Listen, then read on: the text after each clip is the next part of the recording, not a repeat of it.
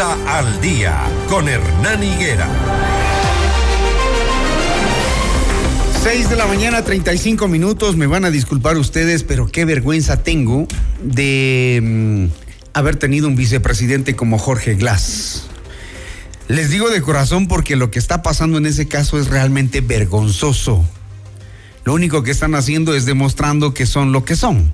Por eso se refugian y buscan, como es la figura de huésped a la Embajada de México. Huésped después de que se embolsicaron tanto dinero de usted y de mí. Porque a usted y a mí nos descontaron dinero para la reconstrucción de mm, Esmeraldas y de Manabí y no lo hicieron.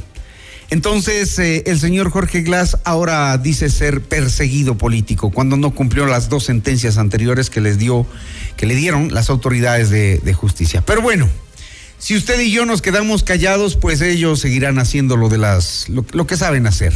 Ya miramos el caso de otros jueces que actúan de la misma forma, les informé hace un momento.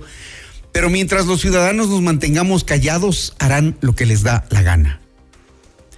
Por insistencia de Fiscalía General del Estado, el juez nacional Luis Rivera señaló fecha y hora para la audiencia de formulación de cargos por el presunto peculado en el caso de reconstrucción de Manabí, en el que el principal investigado Jorge Glass, el ahora huésped de la Embajada de México, deberá acudir. La audiencia se llevará a cabo el viernes 5 de enero del 2023 a las 8.30 de la mañana. En este caso también serán procesados Carlos Bernal, exsecretario de la Reconstrucción, y Pablo Ortiz, y el exgerente de Ecuador Estratégico. Está con nosotros Marcela Estrella, penalista y exsecretaria de Transparencia y Lucha contra la Corrupción del Consejo de Participación Ciudadana y Control Social ese huésped debe estar bien molestoso en esa embajada, ¿no? ¿Cómo está Marcela? Buenos días. Buenos días y qué gusto siempre poder estar en un espacio eh, tan honorable compartiendo un poco de criterios. Eh, me quedo con esta última reflexión a propósito del señor Bernal. Yo tengo una querella por calumnias por haber denunciado corrupción en torno a la reconstrucción de Manabí. Nos veremos próximamente, señores Bernales, en, en la audiencia correspondiente. Eh, pero indiscutiblemente que no solo da vergüenza. Yo creo que eh, esto ya es un tema de honor, esto es un tema que trasciende lo vergonzoso, lo vomitivo. Es realmente inaudito entender eh, que desde las más altas esferas del poder, de la mm, gobernanza pura, eh, tengamos enquistados perfiles tan cuestionados como eh, Jorge Glass, que aún pues eh, siendo ex vicepresidente de la República y no teniendo ya mayor injerencia, tiene sus adeptos en algunas instituciones a todo nivel, en, a nivel nacional. Más que adeptos informantes, ¿no? Eh, informantes, sí, porque Así bueno, hay que llamarlos. No, no podemos prostituir a lo mejor eh, el, el concepto mismo de un adepto. Yo pienso que ya es absurda la manera en la que se cometen delitos en este país con la impunidad más oronda que, que nos pueda golpear en la conciencia ecuatoriana. Eh, yo sí pienso que a raíz pues de esta decisión de la señora fiscal de formular cargos por un delito que además nos afecta a todos, como tú lo has eh, indicado, Hernán, se trata de un delito de peculado, de un delito en el que está comprometido nuestro patrimonio público, un patrimonio público que pudo habérsele destinado a educación, a salud. Sabemos que evidentemente estos sectores estratégicos también fueron saqueados en su momento. Eh, pero duele, duele muchísimo saber que quizá esto quede en la impunidad porque hay una evidente, eh, un evidente ánimo de obstruir la justicia, no lo digo con el afán de generar eh, incidentes innecesarios en, un momento tan delicado. Pienso que hay que ser muy sutil con las opiniones que se den en torno a este caso.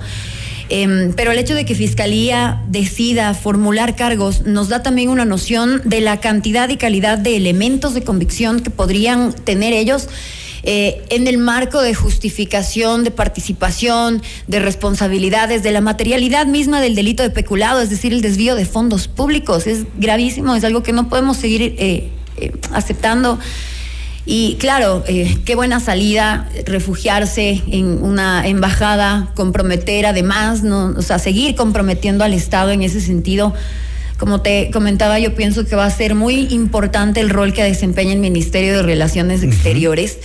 Que ya has dicho que no sería lícita la concesión de una de un eventual, de un eventual asilo diplomático, ¿no? Que eso podría generar un impasse entre Ecuador y México. Es que sería además innecesario y todo, ¿por qué? Por socavar a un Por un delincuente. Por un delincuente. No, yo no lo Hay que llamarlo así. Yo no lo haría y obviamente eso no se respetaría desde el ámbito internacional cualquier postura del Estado mexicano, pero yo no pienso que Latinoamérica deba seguirse prestando eh, para socavar a este tipo de personajes pillos que lo que un- lo que se merecen es que se instauren eh, verdaderos tribunales anticorrupción y que eh, sea completamente inaudito, imperdonable eh, el cometimiento de este tipo de delitos.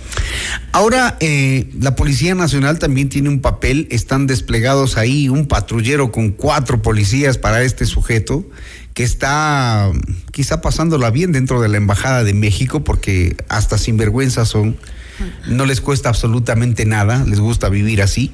Hay que decirlo con todas sus palabras y sus letras.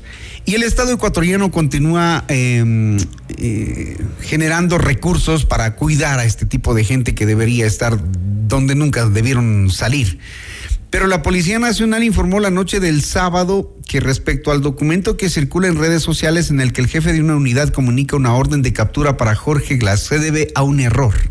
Este tipo de cositas son las que también molestan e indignan, ¿no? A la gente. No, y errores, eh, aceptaría que eh, hay errores humanos, no estoy diciendo que actuemos siempre con perfección, porque no, no cabe, somos humanos, pero como tú dices, hay errores que ya no son errores, son sugerencias, se vuelven... Piensan que somos torpes los Sí, ciudadanos. claro, nosotros nunca nos vamos a dar cuenta, nosotros vamos a agachar siempre la cabeza y aplaudirles. Es que ya nos ha pasado, pues con la señora Duarte nos hicieron lo mismo. Y el hecho fue que eh, las circunstancias en las que ella fugó también pues eh, comprometieron muchísimo las relaciones entre Ecuador y Argentina y en ese momento estábamos en otro periodo político también.